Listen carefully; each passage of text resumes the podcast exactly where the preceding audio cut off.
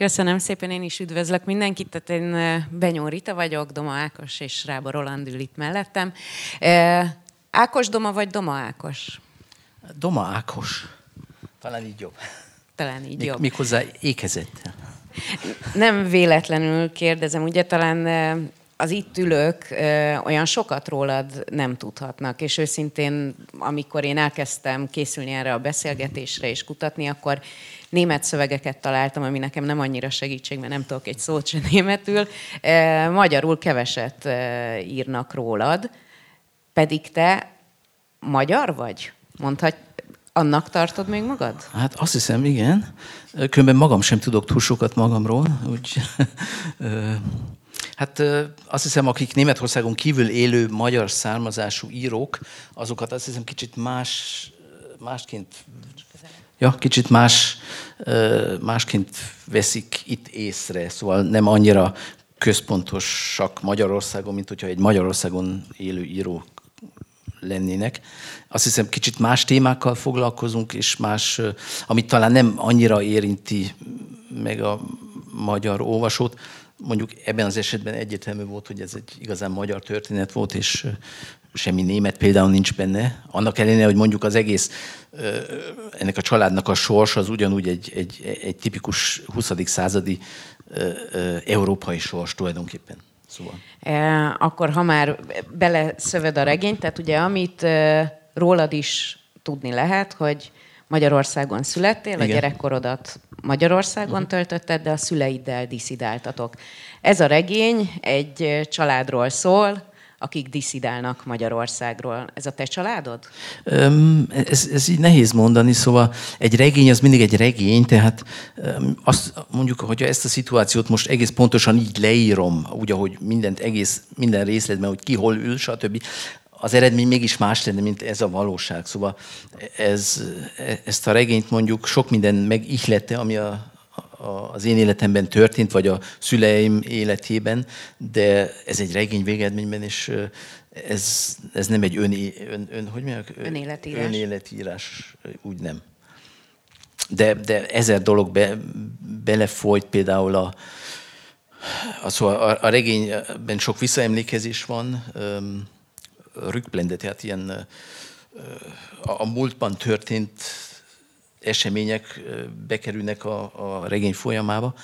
Például a 45-ben, amikor a nagymamám a két lányával, tehát a mamámmal és a nagynénémmel a, a keleti front elől menekültek, tehát 45 januártól április, májusig, Ausztrián át. Ez például, ehhez megtaláltam a nagymamámnak a, a naplóját, amit akkor írt, és ezt jóformán egy az egybe átvettem, és ilyen dolgok vannak a regényben, szóval ez, ez mint mindig, minden uh, irodalmi mű uh, a valóságnak és a fantáziának egy hihetetlen keveréke. És, uh... Csak előbb ugye itt beszélgetünk még mielőtt kiültünk, és akkor azt mondtad, hogy hát már csak egy illet, szereplő él a regényből, Igen. Jolán a keresztanyám.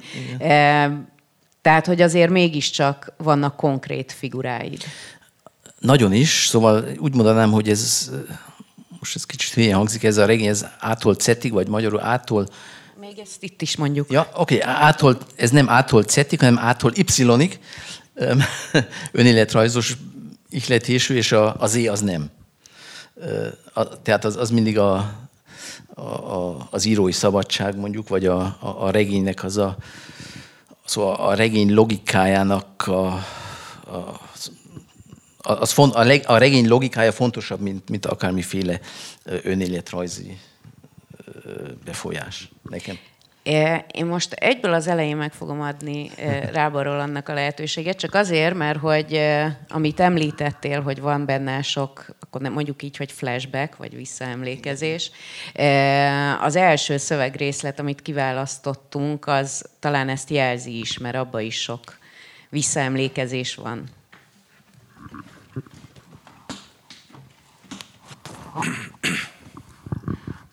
A kert nem volt nagy, de akadtak rejtett zugai. Bori a kerítés melletti ernyős bodzabokor mögött talált rá Barnabás bácsira. Föltűnt neki egy kerti szék, ami különben nem szokott ott állni. A támláján üres bevásárló szatyor lógott. Barnabás bácsi lassan körüljárta a bokrot, és körömollóval levagdosta a virágokat. A fű már tele volt krémszínű bodzatányérokkal. Idén már nem lesz több. Sok virág már el is kezdett átalakulni kis zöld bogyóvá. Bori neki látott fölszedegetni a bodzatányérokat, és bedobálta őket a szatyorba. Kedves tőled, Teri! Barnabás bácsi leeresztette a karját, és Borira merett. Ó, a Bori! Most tényleg összetévesztettelek a mamáddal, de hiszen szakasztott mása vagy már, mint hogy a te korodbeli énjének. Bori bólintott. A háborút követően nem sokkal azután, hogy Barnabás bácsi felesége egy légitámadás során az életét vesztette, Bori anyja évekig a nagybátyja Várfok utcai lakásában lakott. Bori nem sokat tudott erről az időszakról, csak annyit, hogy az anyja nagyon beteg volt. A szülei sosem beszéltek róla. Barnabás bácsi lenyisszantotta a következő bodzatányért. Bori fölemelte és bedobta a szatyorba. Tulajdonképpen mi volt a, a baja a mamának, amikor nálad lakott? Ó, egyszerűen csak a háború, Bori. Az az átkozott háború. Azt tettünk re mindenkit. A veszteseket is, meg a győzteseket is. Nem volt semmink se. Minden elpusztult. A házak, a hidak, egész város negyedek dőltek romba, akár csak mi magunk. De nem volt mit tenni, az életnek mennie kellett tovább. Az élet pedig titokzatos valami. A győzelem magában hordja a veresség csíráját, megrontja a győzőket, lustává és fölényessé teszi őket. Megfosztja őket az erejüktől, és titokban a legyőzötteknek adja, hogy újra lábra tudjanak állni. Érted? Hmm. És aki megjárta a poklot, mint a mamád meg én, egyszerűen csak nem fél attól, mi jöhet még. Egyszerűen többé már nem fél. Nyalogatja ugyan még a sebeit, de a lelkeméjén tudja, hogy a legrosszabbon már túl van. A mamád meg én elhatároztuk, hogy a lehető legjobbat hozzuk ki a helyzetből. Hogy a romokat, amiké lettünk, újra összeillesztjük, óvatosan darabról darabra. Nem kellett semmit se tennünk, csak létezni. Minden ment magától. Mert olyan jól megértettük és megvigasztaltuk egymást. Hát igen. Az egész erőnk ráment. Gondolkodásra már nem jutott idő. Alig, hanem ez az oka, hogy túléltük. Bori tátott szájjal hallgatta, időnként bólogatott, mintha értette volna. Bardabás bácsi mögött lépdelt, bodzatányért bodzatányér után dobott a szatyorba, mint aki elveszített pénzt szedeget föl. De miért nem otthon lakott a mama a nagypapánál meg a nagymamánál? Inkább nálam akart maradni. Elaludt nálam egyszer a sezlonon, és amikor fölébredt, két nappal később, nem akart hazamenni. Csak miután meggyógyult, akkor ment vissza. Két évig maradt nálam. Vidáman eléldegéltünk kettecskén. Így, azt hiszem ez elég lesz. Jó szörp lesz belőle, Bori. Az első üvegeket ti kapjátok, mert olyan kedvesen segítettél nekem. Barnabás bácsi lerogyott a székre, mintha kimerítette volna a kis munka vagy a beszéd, egy üvegcséből megtöltött egy kis poharat és lehajtotta. Bori tudta, hogy pálinka, maga főzte, és mindig volt nála belőle egy üveggel. Szeretett inni. Mégse látta senki részegen, vagy akár csak spiccesen, épp ellenkezőleg. Azért ivott, hogy kiúzanodjék, mondogatta mindig. De ezt Bori nem értette. Barnabás bácsi a ház felé fordult. Látod, Bori? Régen egyetlen család lakott egy ilyen villában, ma minden szobában lakik egy. A világ igazságosabb lett. Csak egy kicsit szűkebb. Az a sok bejárat ott, meg ott, meg ott, akár egy hangyaboly, nem igaz? És kik laknak a hangyabolyban? Hangyák! Barnabás bácsi bólintott, megint az utca felé fordult, töltött magának még egy pohárkával. Motorbicikli ment lefelé, berregve a Rád György utcán. Utána ismét csönd. Keleten, a domb alján, a fák és a villák mögött terült el a város. És mégsem tudom elképzelni, hogy máshol éljek, mint ebben az óriási hangyabolyban, mondta csöndesen. Bár az utóbbi időben már ezt sem tudom elképzelni. Hát akkor hol?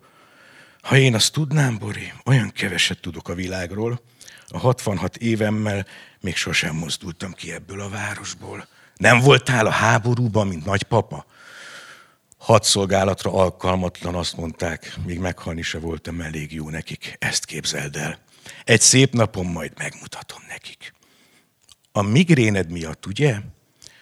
Barnabás bácsi ránézett Borira. A lábánál kuporgó vézna kislányra, azzal a vékony szálú világos hajával. Hány éves is vagy most, Bori? Tizennégy. És mit gondolsz, mi a legfontosabb az életben? A pénz. Barnabás bácsinak elnyílt a szeme. Ezt a szüleittől vetted? Magamtól jöttem rá. Mama mindig azt mondja, hogy a pénz nem fontos, de nem hiszem el, mert akinek nincs pénze, az éhen hal. Vagy nem kap nagyobb lakást, mint mi. Na jó, akkor a második legfontosabb? Mi a második legfontosabb dolog az életben? Bori gondolkodott, azután vállat vont. Barnabás bácsi előrehajolt. A legfontosabb, akarom mondani, a második legfontosabb dolog, sukta Borinak, hogy normálisak maradjunk. Hogy érted, hogy normálisak?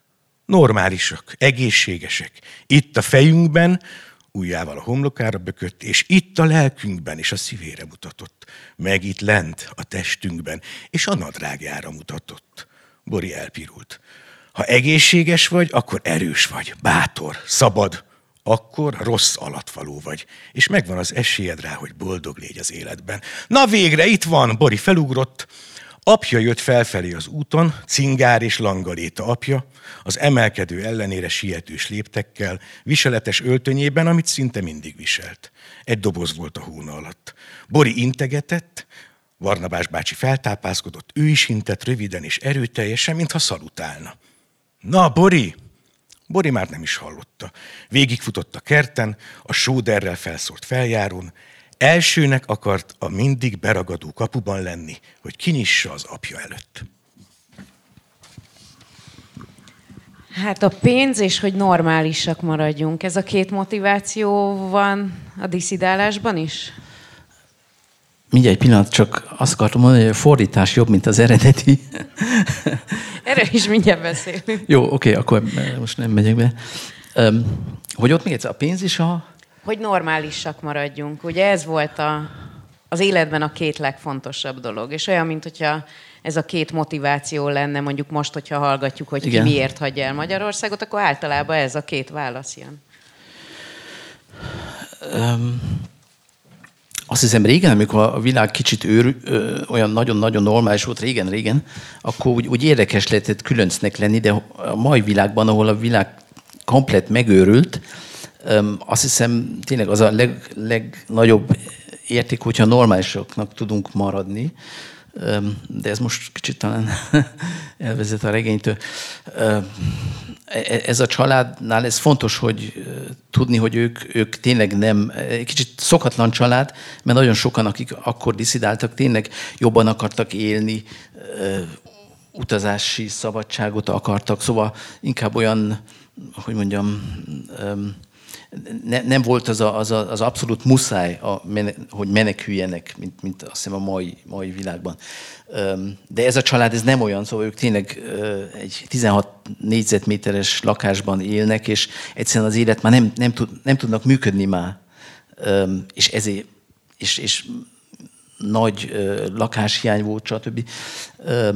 És nagy-nagy nagyon nehéz szívvel döntötték el, hogy, a, hogy útnak indulnak, szóval ők tényleg nem, nem kalandorok voltak, és nem, nem a jólétet keresték, hanem egyszerűen félig meddig emberhez méltó körülmények között szeretek volna élni, ennyi az egész. Szóval... Szerinted mennyi a hasonlóság az akkori diszidensek, akár a te családod, uh-huh. és a most menekülők uh-huh. Között, vagy akár a Magyarországot most azért elég sokan elhagyók között? Hát talán inkább a hasonlat, ha egyáltalán a, a Magyarországról most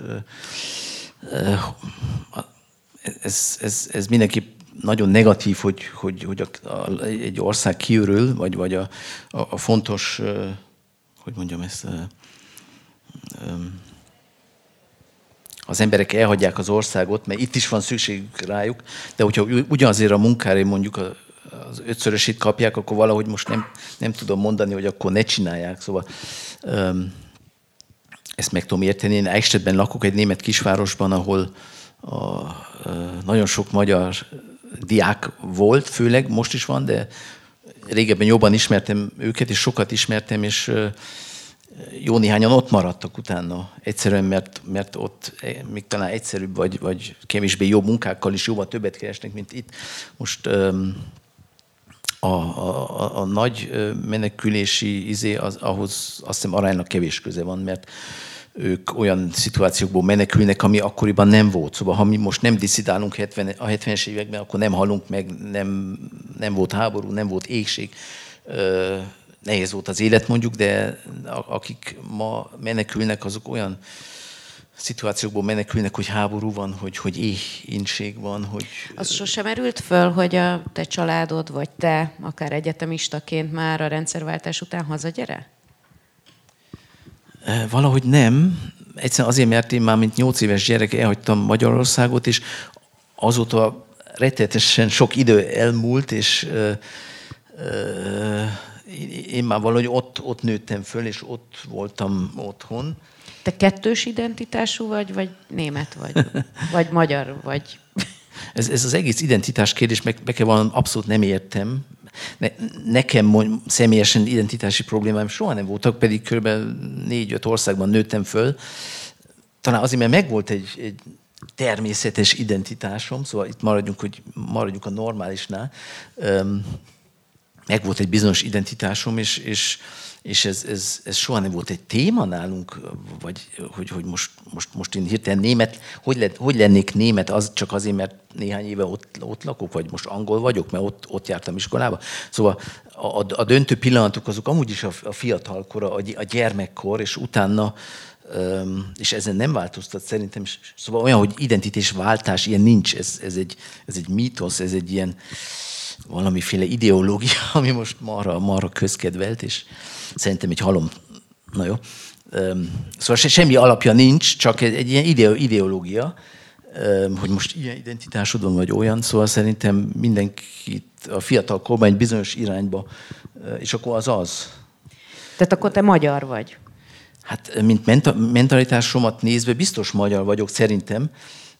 A németek biztos nem tartanak németnek, mert egy más mentalitás. Az, az nem jelenti azt, hogy, hogy, nekem Németországban soha, soha, se, soha nem volt semmiféle problémám, hogy, hogy különc voltam, vagy, vagy, vagy kívülálló voltam, vagy, vagy, és Angliában sem. Az ember, amíg az ember egy gyerek, addig minden marha egyszerű. Még a menekült táborban is, a menekült tábort is, és mi, mi tulajdonképpen, mint gyerekek, a leány testvéremmel együtt, aki ellentétben a regényben két évvel fiatalabb, mint én, szóval itt hazudtam, mi, mi, mint egy kalandot élt éltük át, mert a család nagyon megóvott minket, szóval a negatív befolyások, amik ott voltak, és nekünk, nekünk olyan, hogy nem kellett iskolába járni egy fél évig, szóval voltak jó oldala is a dolognak, és akkor beszéljünk egy kicsit erről is, és konkrétan a regényről. Ugye azért hajlamosak vagyunk úgy képzelni, meg nagyon sok olyan történet van, hogy a diszidenseket a szép új világ várta, és hogy aki itt maradt, az, az megcsömörlött, annak rossz volt, aki elment, annak már a következő naptól boldogság, békesség, pénz, minden volt. Ez a regény nagyon nem ezt mutatja, ez a regény megaláztatást mutat, rengeteg-rengeteg elfolytást mutat, és még a gyerekek szemszögéből sem azt mutatja, hogy itt minden csoda szép. Ennyire, ennyire nehéz elhagyni a hazát? Ez ezért ilyen? Hát ez az egyik oldal a dolognak, a másik az, hogy tulajdonképpen ez a megaláztatás most én csak a magam szemszögéből tudom mondani, valahogy a családot nem igazán éri el szerintem. Szóval az egész család, mindenki megváltozik, és, és főleg a gyerekek, de még a szülőknek is egy bizonyos uh, iniciáció, szóval initiation, egy ilyen beavatáson mennek át természetesen, mert uh, ha most olvasnánk a, a regény legelejét, akkor látni lehetne, hogy a kommunizmus ellenére, stb. Uh, egy nagyon szép gyermekkoruk volt a gyerekeknek itt a, a Budán, azt hiszem Kisvábhegynek hívják ezt a Rágyörgy utca és Rágyörgy környékek is Váphegyi. Székács utcáról van különben szó. Szóval ott egy nagyon szép gyermekkort éltek meg, és aránylag védettek voltak, annak ellenére, hogy, hogy most nem voltak igazán része, részei a, a kommunista szisztémának, de valahogy meg lehetett szépen élni, annak ellenére.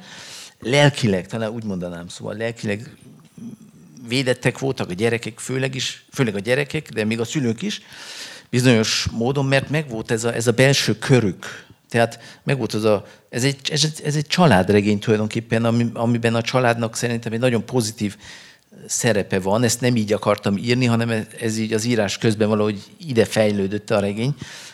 Az előtte való regényem az, az egy férfi regény, ott, ott négy férfiről van szó, aki... Ez meg inkább női regény, majd erről beszélhetünk. Remélem, remélem, igen. Szóval, um, hol is volt a kérdés? hogy miért rossz elmenni igazából, ja, okay. vagy hogy ez egyáltalán, tehát hogy ez, ez a sok-sok nyomasztás és negatívum aztán lehet, hogy az utolsó oldalon feloldódik, de ez uh-huh. is mhm. attól függ, hogy ki hogy olvassa. Igen, értem.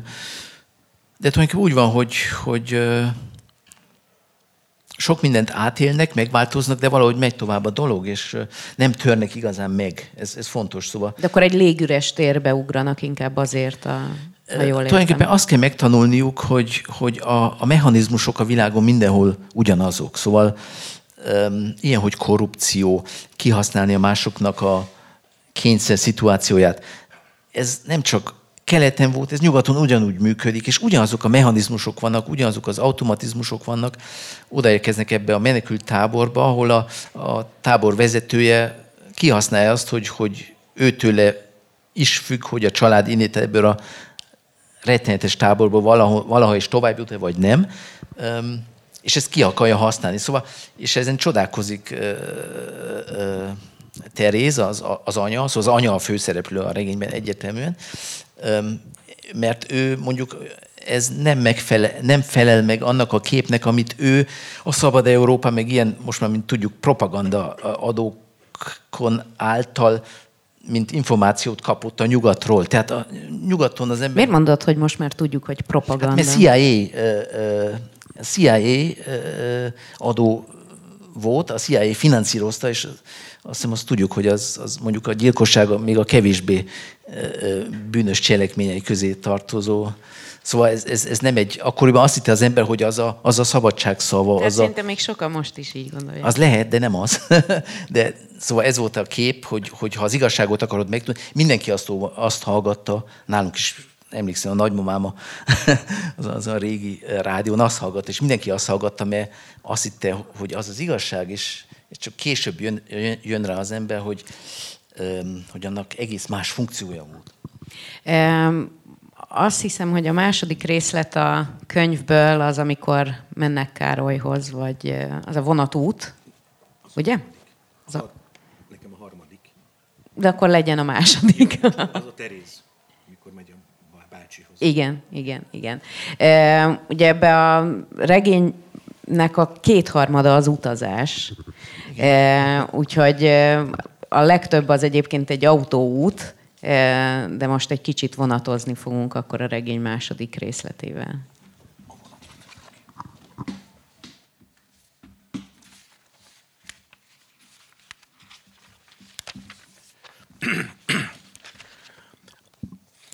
Bori a vonatablakban állt, és elvette az élelmiszeres táskát, amit apja nyújtott föl neki. Krapek ugrált és dühösen megugatta a vonat ajtaja előtt ülekedőket. Sötét ruhájukban, nagy, kopott táskáikkal és bőröngyeikkel, amelyek közül nem egyet még spárgával is átkötöttek, nagyon hasonlítanak egymásra a menekültek, állapította meg Bori. Apja azonban kősziklaként tűnt ki a tömegből. Jó egy évvel ezelőtt apja állt a vonatablakban, és ő a peronon. Annak idején egy évre kellett elválniuk, most csak egy napra. Akkor sírás szorongatta a torkát, de most már egy évvel idősebb volt, nem holmi picsogó kislány. Annak idején apja megpróbálta fölvidítani őket, ahogyan most is ezt tette. Megszólalt a hangos bemondó, karabinierjék szálltak föl a menekültekhez. A kalauz végigment a szerelvény mellett, becsapkodta az ajtókat, a vonat mozgásba lendült. És Bori elcsodálkozott, milyen hamar kiürült a peron. Apjuk integetett, ők visszaintegettek, anyjuk fehér zsebkendővel, amit már rég a kezében szorongatott, miközben apjuk alakja a kék Trieste centrál tábla alatt egyre zsugorodott. Ő sem hagyta abba az integetést, ameddig látta őket. A kupé tele volt, mozdulni sem lehetett a csomagoktól. Az ajtó mellett két gyerekes család ült, albánok, ahogy Teréza rejtélyes nyelvük alapján feltételezte. Középpen két magyar, egy idősebb, meg egy fiatalabb férfi. Az ablak mellett Bori és Misi. Az utasok lopva méregették egymást, váltottak néhány szót, vagy kinéztek.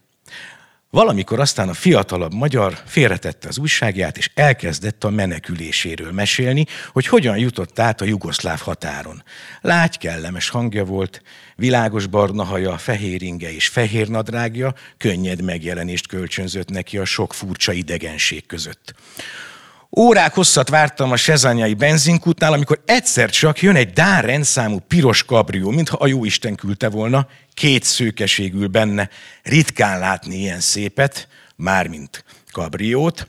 Nem sokat teketóriázom, hanem rögtön megszólítom őket. I am from Budapest, can you carry me over the line? Úgy bámulnak rám, mintha azt mondtam volna, jó napot, Leonid Brezsnyev vagyok.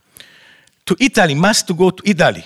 Mondom nekik a hátsó ülésre mutatva. Összesugnak, közben tankolják az autójukat. My bunny is over the border. Must to come, must to come together. Mondom én, és a két mutató ujjamat összekulcsoltam. Aztán a szememből egy jelképes könycseppet kitöröltem. Sikerül, megengedik, hogy beszálljak, pár perccel később odaérünk a határhoz, próbálok nyugodt maradni, de egyre jobban elfog a pánik, már leplombált kupéban látom magamat útban recsk felé száguldani, de ahhoz már késő, hogy kiszálljak. Előre gurulunk, csöndben maradok. És mi történik? Semmi. Átintenek. Csak úgy. A határőrök Dánnak vélnek, és már is minden rendben van. Ilyen könnyű némelyeknek, csak azért, mert dánok és nem magyarok. Nem felháborító. Egyenesen elvittek Padricianóba, letettek a tábor kapuja előtt, a karabinierek be se akartak engedni először. Az egyik nőt Karennek hívták, megvan a címe, egyszer még felkeresem majd, és kifejezem neki a hálámat. Megtörölt egy almát a nadrágjában, és fölsóhajtott. Csak az a bökkenő, hogy senki nem akarja elhinni nekem ezt a történetet. Az igazság mindig túl valószerűtlennek hangzik. Nyilván azért, mert olyan ritkán hallani. Recsent az alma, és néhány perccel később már az egész kupé evett. Kinyitották az ajtót a folyosóra, és résnyire lehúzták az ablakot.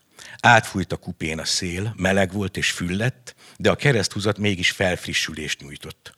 Evés után Misi a függönybe furta a fejét és elszunyokált. Terész kisimította a gyerek izzadt haját a homlokából. Kinézett a tájra.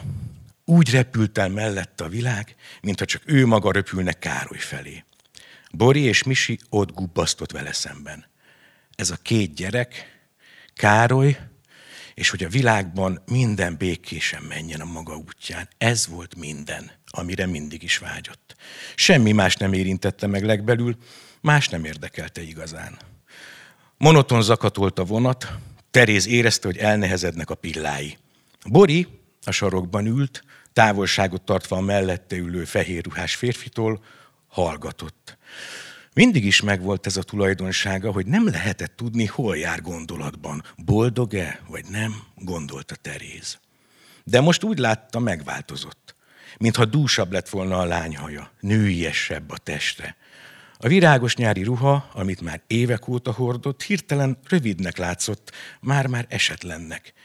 Mintha már nem is az a Bori lett volna, aki csak a minap szállt be velük az autóba Budapesten, hanem érettebb mása. Elcsodálkozott, hogy a változás még nem is tűnt föl neki eddig. Majd lassan lecsukódott a szeme, és elaludt.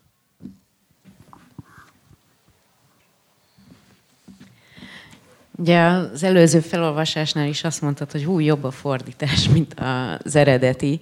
E, mennyire meta dolog ez, mennyire más, mennyire új regény, amikor te magyarul végül is az anyanyelveden, de nem magad által hallod, magad által fordítottan hallod a regényed. Igen, ez nekem kicsit szokatlan, mert olyan sok regényemet nem fordították különböző nyelv, nyelvekre, de ez nekem marhára tetszik, szóval Blastik Éva fordította, és e- ezért csak meg tudom köszönni, szóval szerintem fantasztikus, és érdekes úgy hallani, mert, mert nem én írtam a mondatokat, szóval az, az de tökéletes, szóval nagyon jót tesz hallani így. Ez egy új mű akkor? Egy, egy kicsit talán igen, de, de ugyanakkor nem. Tulajdonképpen nem. Tulajdonképpen nem. Hát csak annyiból, hogy, hogy más nyelven hallom, amit, egy szöveg, amit már majdnem kívülről ismerek, most hirtelen ugyanazt hallom egy más nyelven, de... Az fel sem merült, hogy te saját magadat fordítsad? Az nagyon el, rontottam volna, az, az igazán nem lett volna jó, mert idió, idiomat, ezt lehet így magyarul mondani, idiomatikusan, szóval idiomatikusan valószínűleg mindig ennyire mellé, mellé ütöttem volna, vagy, vagy erősen mellé csaptam volna, és a fordítás az mindig időre megy, szóval nem egy olyan foglalkozás, amit úgy olyan rettenetesen megfizetnek, szóval az nem mindegy, hogy, hogy mennyi idő kell hozzá, hogy lefordítsak valamit. Tehát neked több idő kéne ahhoz, hogy saját magadat magyarra fordítsd, mint hogy magyarból Nádas Pétert németre fordítod? E, igen, igen. E, e, az bizt, valószínűleg most is ülnék a fordítás felett. nem, én ezt magyarra abszolút nem tudnám lefordítani, mert hiányzik a, az a hogyha németre fordítok valamit, akkor, akkor jóformán szótár nélkül majdnem akármit le tudok fordítani, majdnem, hogy most ez kicsit túlzok, kikapcsolt aggyal. Szó, mert az összes kifejezés jön automatikusan. Most itt, ha magyarra fordítanák, akkor megásnék szavakat, kifejezéseket keresnék, szótároznák, ami az egész fordítás tízszer olyan hosszúra tenné, és német, ha németre fordítok, ott, ott igazán nagy rutinom van már, bár most már jóformán egyáltalán nem fordítok, Szóval ott már jóformán nem kell szótároznom, csak a végén persze bizonyos dolgokat utána nézni, de nem a fordítás között alatt. Ha már fordításról beszélünk, én ugye említettem Nádas Péter, többek között őt, Márait, sokakat fordítottál. Az, most nem tudom, hogy mennyire vagy képbe a magyar közélettel, meg a magyar kultúrpolitikával. Még, még a német sem. De itt most hónapok óta zajlik egy vita, hogy a magyar írók közül ki az, aki a német piacra kerül, például ki az, aki a kánonba kerül. Megérdemelten vannak-e azok a nevek, akár a frankfurti könyvásáron, akár fordítva, akik te erről mit gondolsz? Puh, most ezt konkrétan nem tudok válaszolni, mert sajnos én azokat a magyar írókat ismerem nagyjából, akik, akiket Németországban ismeri az ember, szóval ennyiben, ennyiből most igazán egy nyugati vagy német perspektívám van, szemszögem van. Ezt nem tudom, de az tény, hogy mindig vannak mindig vannak a, az úgynevezett világhíres írók, vagy a, a világirodalom, és van, az, vannak azok az írók, akiket mondjuk a nép, vagy a, az átlagember inkább kedvel. És ez nem csak az irodalomban, hogyha például most eszembe jut a, Hát mondjuk az, az a 60-as évek olasz filmjében Marcello Mastroianni játszotta a legjelentősebb filmekben a főszerepet. És közkedvelt volt, de a közkedveltsége meg se közelítette azt például, azt a közkedveltséget, ami, ami például Alberto Sordinak volt, akiben a nép magára ismert. Tehát ezt el kell fogadni, hogy vannak a, van a magas irodalom, úgy nevezzük, különben nem szeretek semmiféle kategorizálást, és van, van az az irodalom, vagy van az a művészet, vagy a színészkedés, vagy akármi, ami, ami a, az emberekhez közelebb, ami az emberek szívét inkább ö, megérinti. Albert, Alberto Sordi filmjei messze nem olyan fontosak, mint Marcello Mastroianni filmjei, de a nép magára ismert, ő volt a tipikus, az átlag olasz, és amikor ő meghalt, akkor az ő ö, és, és, és ment a városon át a, hogy mondják, processzió, a, a, tem, a temetési ö, menet, akkor száz, nem száz, tízezerek voltak az utcaszén, és Alberto Sordit ünnepelték, és Marcello Mastroianninak ilyen nem volt például. Szóval van, van vagy például Milán Kundera, akit egy igazán jelentős írónak tartok, nem, nem hiszem, hogy Csehszlovákiában olyan, olyan rettenetesen olvassák, vagy nagyon közkedvelt, úgy tudom, egyáltalán nem. Szóval van ez, van ez a ez, ez, ez a kettőség mindig is megvolt. Régen azt hiszem ez, ez talán nem így volt. A igazi régi nagy írók, vagy a, a nagy magyar költők, akik igazán óriások voltak a 20-as, 30-as években, öm, vagy, vagy előtte, szóval század hát most már itthon arról is vita van, hogy mondjuk a, az adi oda tartozik-e ahova, de ez most messzire Igen? visz valószínűleg. Igen. Hogy, hogy, hogy, hogy jelentős költő volt, vagy hogy? Hát igen, de valószínűleg pláne úgy, hogy ahogy mondod, akkor nem vagy annyira képbe a magyar kultúra Nem, hát ez, ez, ezek a, ez, ez a magyar költészet, a, a, a magyar modernizmus az, az, az, az, az világ, az, az nem hiszem, hogy az, az világ, hogy mondják, az világ jelentős, jelentőségű a magyar költészet, az szerintem csak az a kár, hogy, hogy a, a, a nyelv elszigeteltsége miatt sajnos nagyon-nagyon nehéz lefordítani. Most én olvastam például, vagyis kezemben volt egy, egy, egy nagy József Attila fordítás németre, és egy nagyszerű, nagyszerű munka, de nem József Attila. Szóval az eredmény nem, ha azt németül olvasom, nem a fordító miatt, hanem mert marra nehéz, jófán lehetetlen egy, egy igazán dús, nagy verset lefordítani, és akkor az ember úgy németül olvassa, és akkor gondolja, hogy aha, jó, de tulajdonképpen mi, miért lenne ez most világszám? És ez csak magyarban van, mint világszám.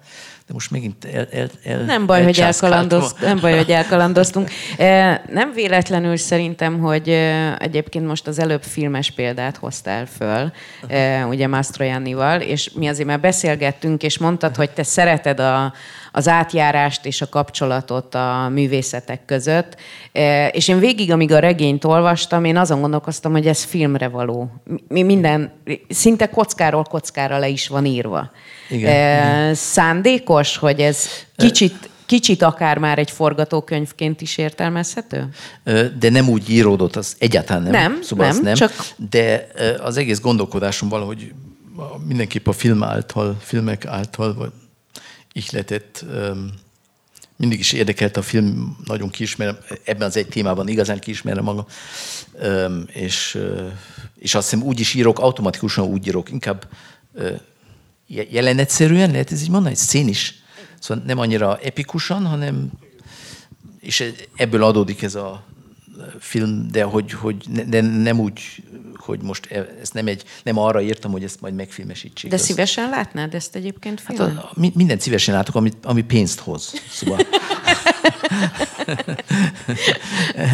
a filmben... Akkor, akkor te borbálával értesz egyet. Hát egy, egyre inkább, mondjuk úgy az, az, az, az idealistákból lesz, lesznek valamikor a legnagyobb materialisták, azt hiszem.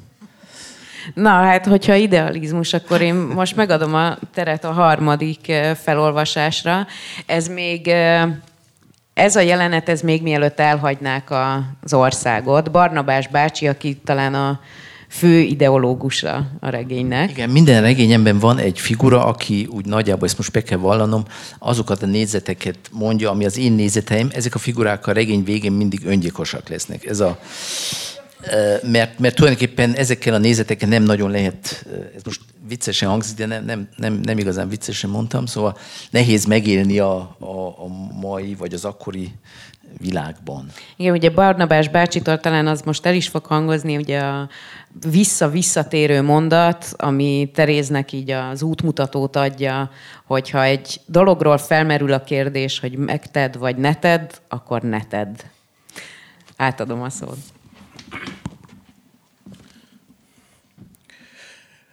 Akkori találkozásukkor esett az eső. Egymással szemben ültek. Esőcseppek záporoztak az ablakra. Barnabás bácsi egyik kocka cukrot a másik után ejtette bele, ezüst cukorka fogójával a kávéjába. Teréz a könyvet nézte, ami kinyitva feküdt a kanapé végében. Mit olvasol? A tatárpusztát. Kis könyvecske, de felér száz másikkal, amit nagynak vélnek. Néha, nagyon ritkán sikerül egy művésznek ilyesmi. És akkor is csak egyszer. Első alkalommal fordult elő, hogy Teréz másnak látta Barnabást, mintha rövidebb lett volna a haja.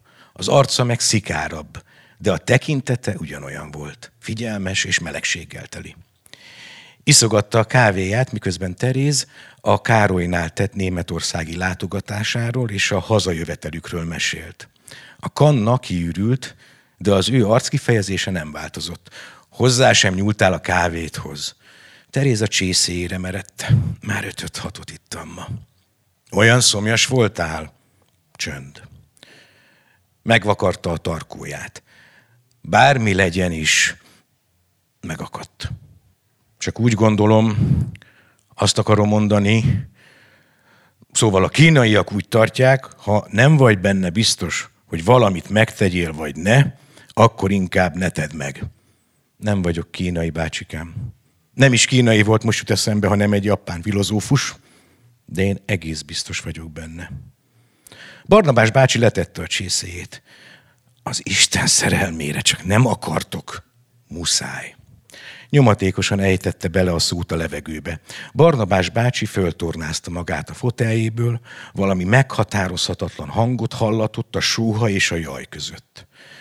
Teréz lehajtotta a fejét, ettől tartott. Hallotta, hogy bácsikája a fürdőszobában motoz, most biztos elkezdi locsolni a kaktuszait.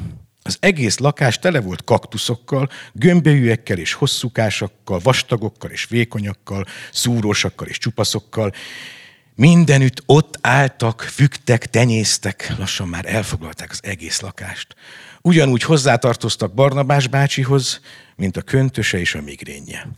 Minél több dolga akadt az emberekkel, annál kedvesebbek lettek neki a kaktuszok, mondta egyszer. Visszajött horpat bádokkannával a kezében, megöntözte a növényeket. Mintha teljesen megfeledkezett volna arról, hogy nincsen egyedül. Letérdelt, és egyenként meglocsolta a kaktuszokat. Tényleg olyan csodás volt, olyan ellenállhatatlan volt a világ oda át.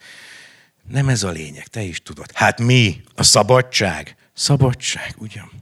Mi is szabadok vagyunk. A jólét, a nagy lakások, szép üzletek, jól öltözött emberek? Nem is voltak olyan jól öltözöttek. A nadrágjuk fölül túl szűk volt, alul széles, a cipőjük magasított talpú, mindenki rendetlen, hosszú hajú, rémes. Te nem is valahova akarsz menni, csak el, ugye? És Károly már most honvágya van. Nem lehet csak úgy lelépni, azt mondja. Ilyesmit nem csinál az ember. Barnabás bácsi fölállt. Értelek, Teréz. Azt hiszed, én nem utálom ezt? A folytonos gyanakvást, bujkálást, állandóan úgy tenni, mintha szeretnénk a hatalmasságokat, miközben a legszívesebben a képükbe okádnánk. De hát már nem olyan, mint 10-20 évvel ezelőtt. Már össze sem lehet hasonlítani. Tudom, ha elkapnak, életfogytiglant kaptuk, még ha az ítélet csak négy-öt év. Akkor sem mossátok le magotokról sosem. A világ meg fog változni az alatt. Nem fogtok ráismerni a saját gyerekeitekre, és ők se rátok. A döntő évek mindig hiányozni fognak. Teréz összeszorította a száját. És minek? Azt hiszitek, jobb világot találtok majd ott? Ott is a pénz dönt el mindent. Ugyanaz a pénz, mint itt.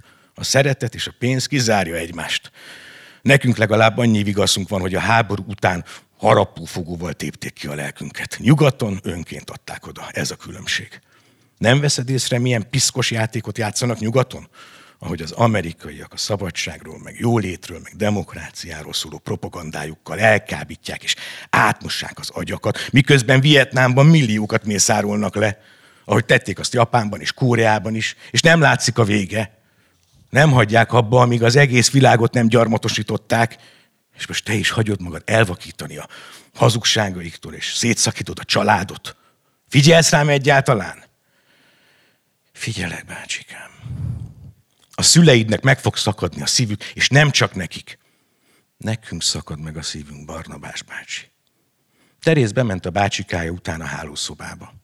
Szerette volna, ha Amaz egy kicsit nyugton marad, hogy megindokkoljon és megmagyarázzon mindent.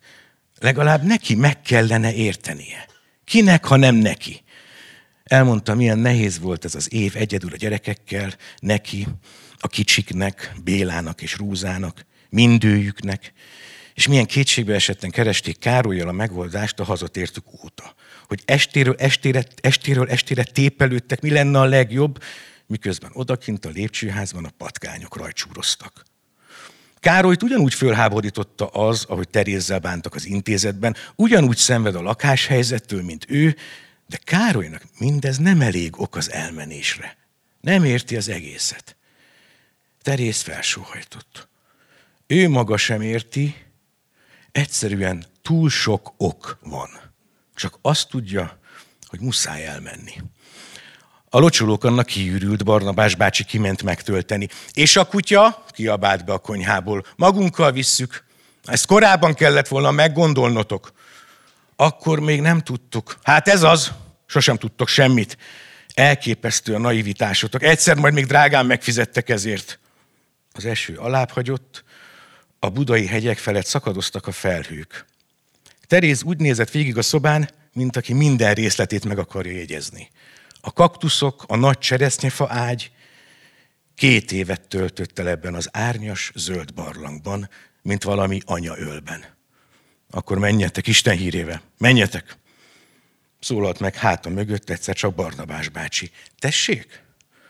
Igen, menjetek. Inkább ma, mint holnap. Itt már nincs helyük rendes embereknek, már a háború előtt sem volt, és most sincs.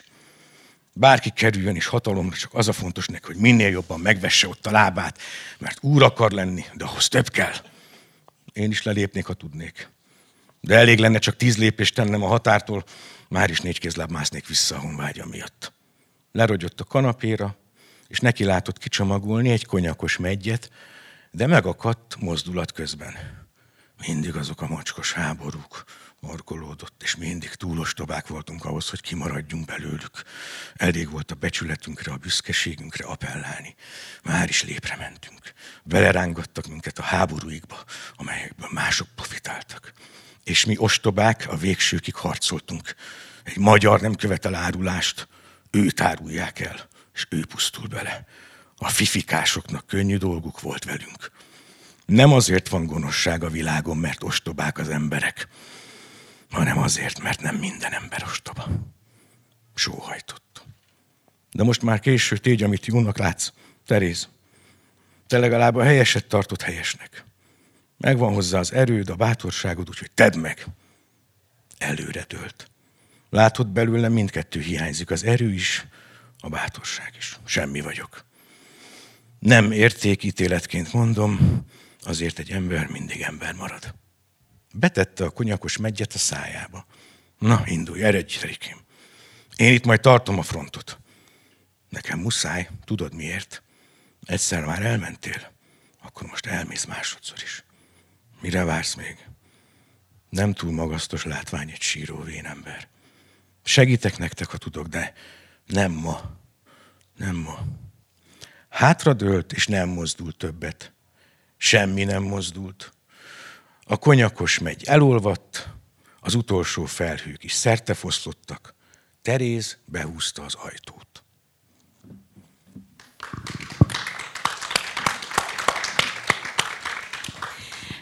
Ebben a muszájban, amit mond Terész, nagyon benne van a, az egész kádári korszaknak a levegője. Tehát, hogy miért is muszáj. Ez neked a szüleitől emlék és elbeszélés, vagy te kutattál ehhez a regényhez?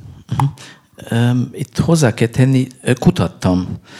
Amúgy soha nem kutatok, Én nem vagyok az a kutató-író típus, aki könyvtárakban bujkál, és, és ott próbál tényeket elő, elő kotorni. Nem hiszek tényekben, hiszek a fantáziában, az, az, abban több a tény. De ebben az esetben erre a regényre kaptam egy ösztöndíjat. Ez a, van Németországban egy ilyen nagy, hogy hívják, hogy Stiftung?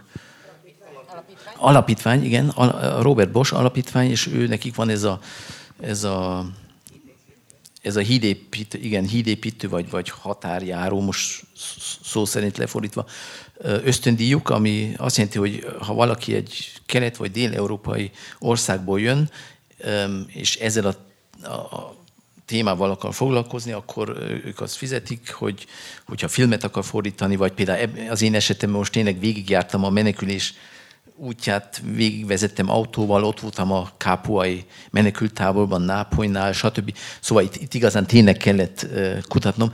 Um, meg aztán így tényleg előkerült a nagyomámnak a, a, a naplója, meg tényleg meginterjúoltam a különböző családtagokat, akik, a, akik még éltek, vagy akiknek rész, részük volt azokban az eseményekben, ami, ami, melyekről a regényben szó van.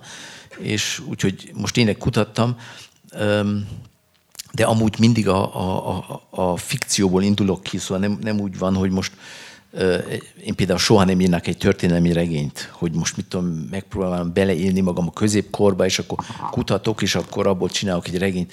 Szóval én a mostanból indulok ki, és, és a, a fikcióból, a, egy kitalált cselekményből, aminek persze van, van jelentőség, ez nem csak nem fantasy írok, hanem mindig megvan a reális háttere, de ahhoz, ahhoz szóval nem a kiinduló pont az nem, a, nem, a, nem valami tények, vagy, vagy történelmi események, hanem a cselekmény a, az a fontos, és akkor utána ebben az esetben most tényleg kutattam, hogy, hogy, hogy stimmeljenek a, a dolgok, meg az adatok, szóval um, vannak dolgok, amit az ember nem tud meg, például ez a, ez a menekült tábor Kápuában, Nápolynál, ahol mi akkoriban... Ti is ott voltatok. Ott voltunk, Tehát igen. Ez, a, ez egyébként a ti útvonalatok, ugye? Teljesen, szóval mondom, a, regény ától Y-ig autobiográfikus, csak nem, nem minden.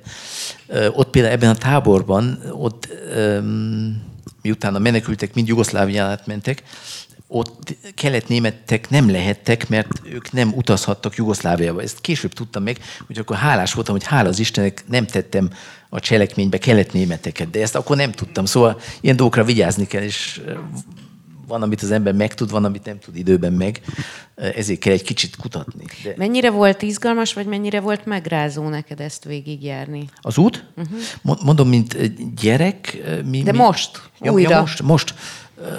Hát ez inkább egy, egy professzionális út volt a regényhez, szóval most nem ez a, ez a menekültábor, az, ez most is megvan, de semmi köze már nem volt azokhoz az épületekhez, azokhoz a ajtó, ablak nélküli barakokhoz, ami most még, most még durvában nézett ki, különben nem javult semmi, most, de nem volt már köze a, a régi dolgokhoz, szóval én most egy regényt akartam írni, és, és nekem a, menek, a menekülésből semmi traumatikus, ezt úgy mondják? Igen. Traumatikus um, nem maradt bennem semmi. Szóval mondom, épp azért, mert a család nagyon, nagyon megóvott, vagyis a szülők nagyon megóvtak minket, azt hiszem, ez az egyik ok, a másik ok, hogy a gyerekek amúgy is nem, nem olyan tragikusan nézik a dolgokat, úgyhogy nem volt ez egy megrázó viszontlátás, vagy, vagy inkább izgalmas volt, és Padricsánóban például, ami Triest felett van, ez a,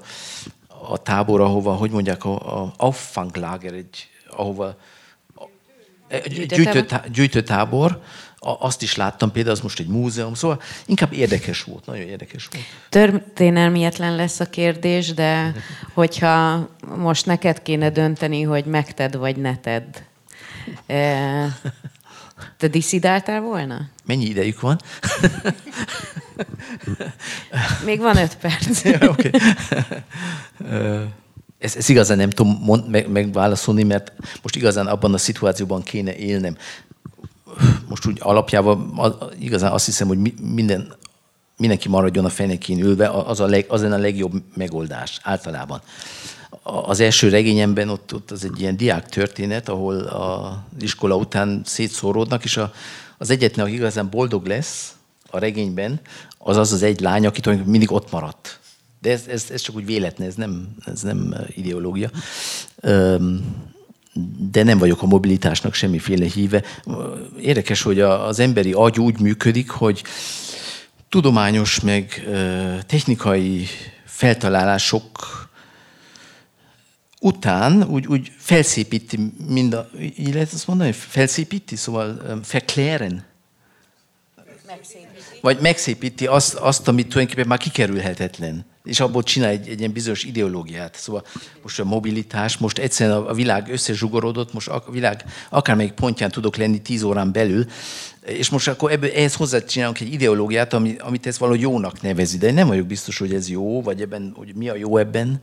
Azt hiszem a világon semmi nem tett olyan nagy kárt, mint a turizmus például, ami oda vezetett, hogy, hogy akárhova megyek, tíz óra alatt ugyanazt találom ott, mint, mint itt most elképzelem, hogy milyen izgalmas lehetett a világ mondjuk 100-150 éve ezelőtt, amikor még azt sem tudtam, hogy mi van a következő kanyar mögött. De szóval van, van egy fe, ö, technikai és tudományos fejlődés, és az ember az valahogy ahhoz mindig hozzáépít egy ilyen ideológiát, hogy ez valami pozitív fényben lássa. Ez valószínűleg valami túlélési technika. De én nem, nem tudom, szóval Jó, de azt el tudod képzelni, hogy ma is létezik muszáj? Hát ma, ma mindenképp létezik. Szóval, amíg, amíg, amíg ez a, ez a amíg az egész világon ez a, ez a ez az, ezt nem tudom most, hogy ez magyar, magyar lehet mondani, hogy az az ollónak a két izéje, tehát szára? a két szára, amíg um, egyre kevesebb embernek van egyre nagyobb hatalma pénzben, médiában, mindenben, és az óriási embertömegeknek egyre kevésbé van mindez, és a világnak egyre nagyobb részei jó, már nem, lak, már nem lakhat, szóval lakhatatlanok, mondjuk, akkor ez, ez egyre durvább lesz, és ez mind, ez mind egy, ez a neoliberális politikának a következménye, és amíg ennek nem vetünk véget, mint a, a globalizáció ellenes mozgalmak ezt próbálták, addig ez, ezt el fog durvulni egyre inkább, és, és így, így nem fog, így nem fogalmam sincs, hogy mi lesz a következménye. Valószínűleg egy hihetetlen nagy diktatúra abban a pillanatban, mint az összes hatalom egy kézben van, mert a, a monopóliumot, azt, úgy mondják ezt a, a monopóliumot, ezt idáig az emberi történelemben mindenki kihasználta. Te tényleg nem vagy már idealista? Hát mennyiben legyek? Most ebben a, ebben a témában nehéz, mert a politikai fő irány az, az, az nagyon nem jó. És megvan a sok-sok ellenállás alul, de egyre a vadkapitalizmus egyre vadabb, és az elszegényedés egyre nagyobb, és a hatalom gyűlik egész, egész kevés kézben, azt hiszem most már valami a világ összes tulajdonának 50%-a az 1% kezében vagy van, és ez, ez, ez még így, így fejlődik tovább ebbe az irányba, szóval még nyomas nincs annak, hogy ez, ez valahogy le lehessen állítani. Na, hát Doma Ákos könyve hasonlóan derűs képet fest a 70-es évekről is, mint amit most a 2010-es Remélem nem évekről. volt depresszív. A, a, amit mondtál? Vagy nem, a... ami, ami a könyvben van? Vagy úgy, hát úgy hatott, azért, azért nem, tehát hogy mind a mellett, hogy egy nagyon könnyen olvasható képekben, párbeszédben gazdag, azért nem egy vidám regény. Nem? Oké. Okay. Nem. Oké. okay. De hát akkor erre csak azt tudom mondani, hogy olvassák el, és döntsék el, hogy vidám vagy nem vidám. Szerintem remek olvasmány. E, és hogyha jól emlékszem, akkor dedikálsz is most majd nagyon kint szívesen, az Európa Pultnál, szívesen. ugye? Úgyhogy akkor az Európa Pultnál keressék meg Ákost, vegyék meg a könyvet, és dedikáltassák. És köszönöm szépen, hogy ide utaztál Magyarországra. Én is nagyon szépen köszönöm a meghívást, fantasztikus felolvasást, ez le a kalappal. Nagyon félt az Ákos a felolvasástól, ezt elmesélem most neked, mert hogy ő szokta a saját szövegeit, úgyhogy szerintem duplán vehetett Soha többet nem olvasom már magam. Köszönöm szépen!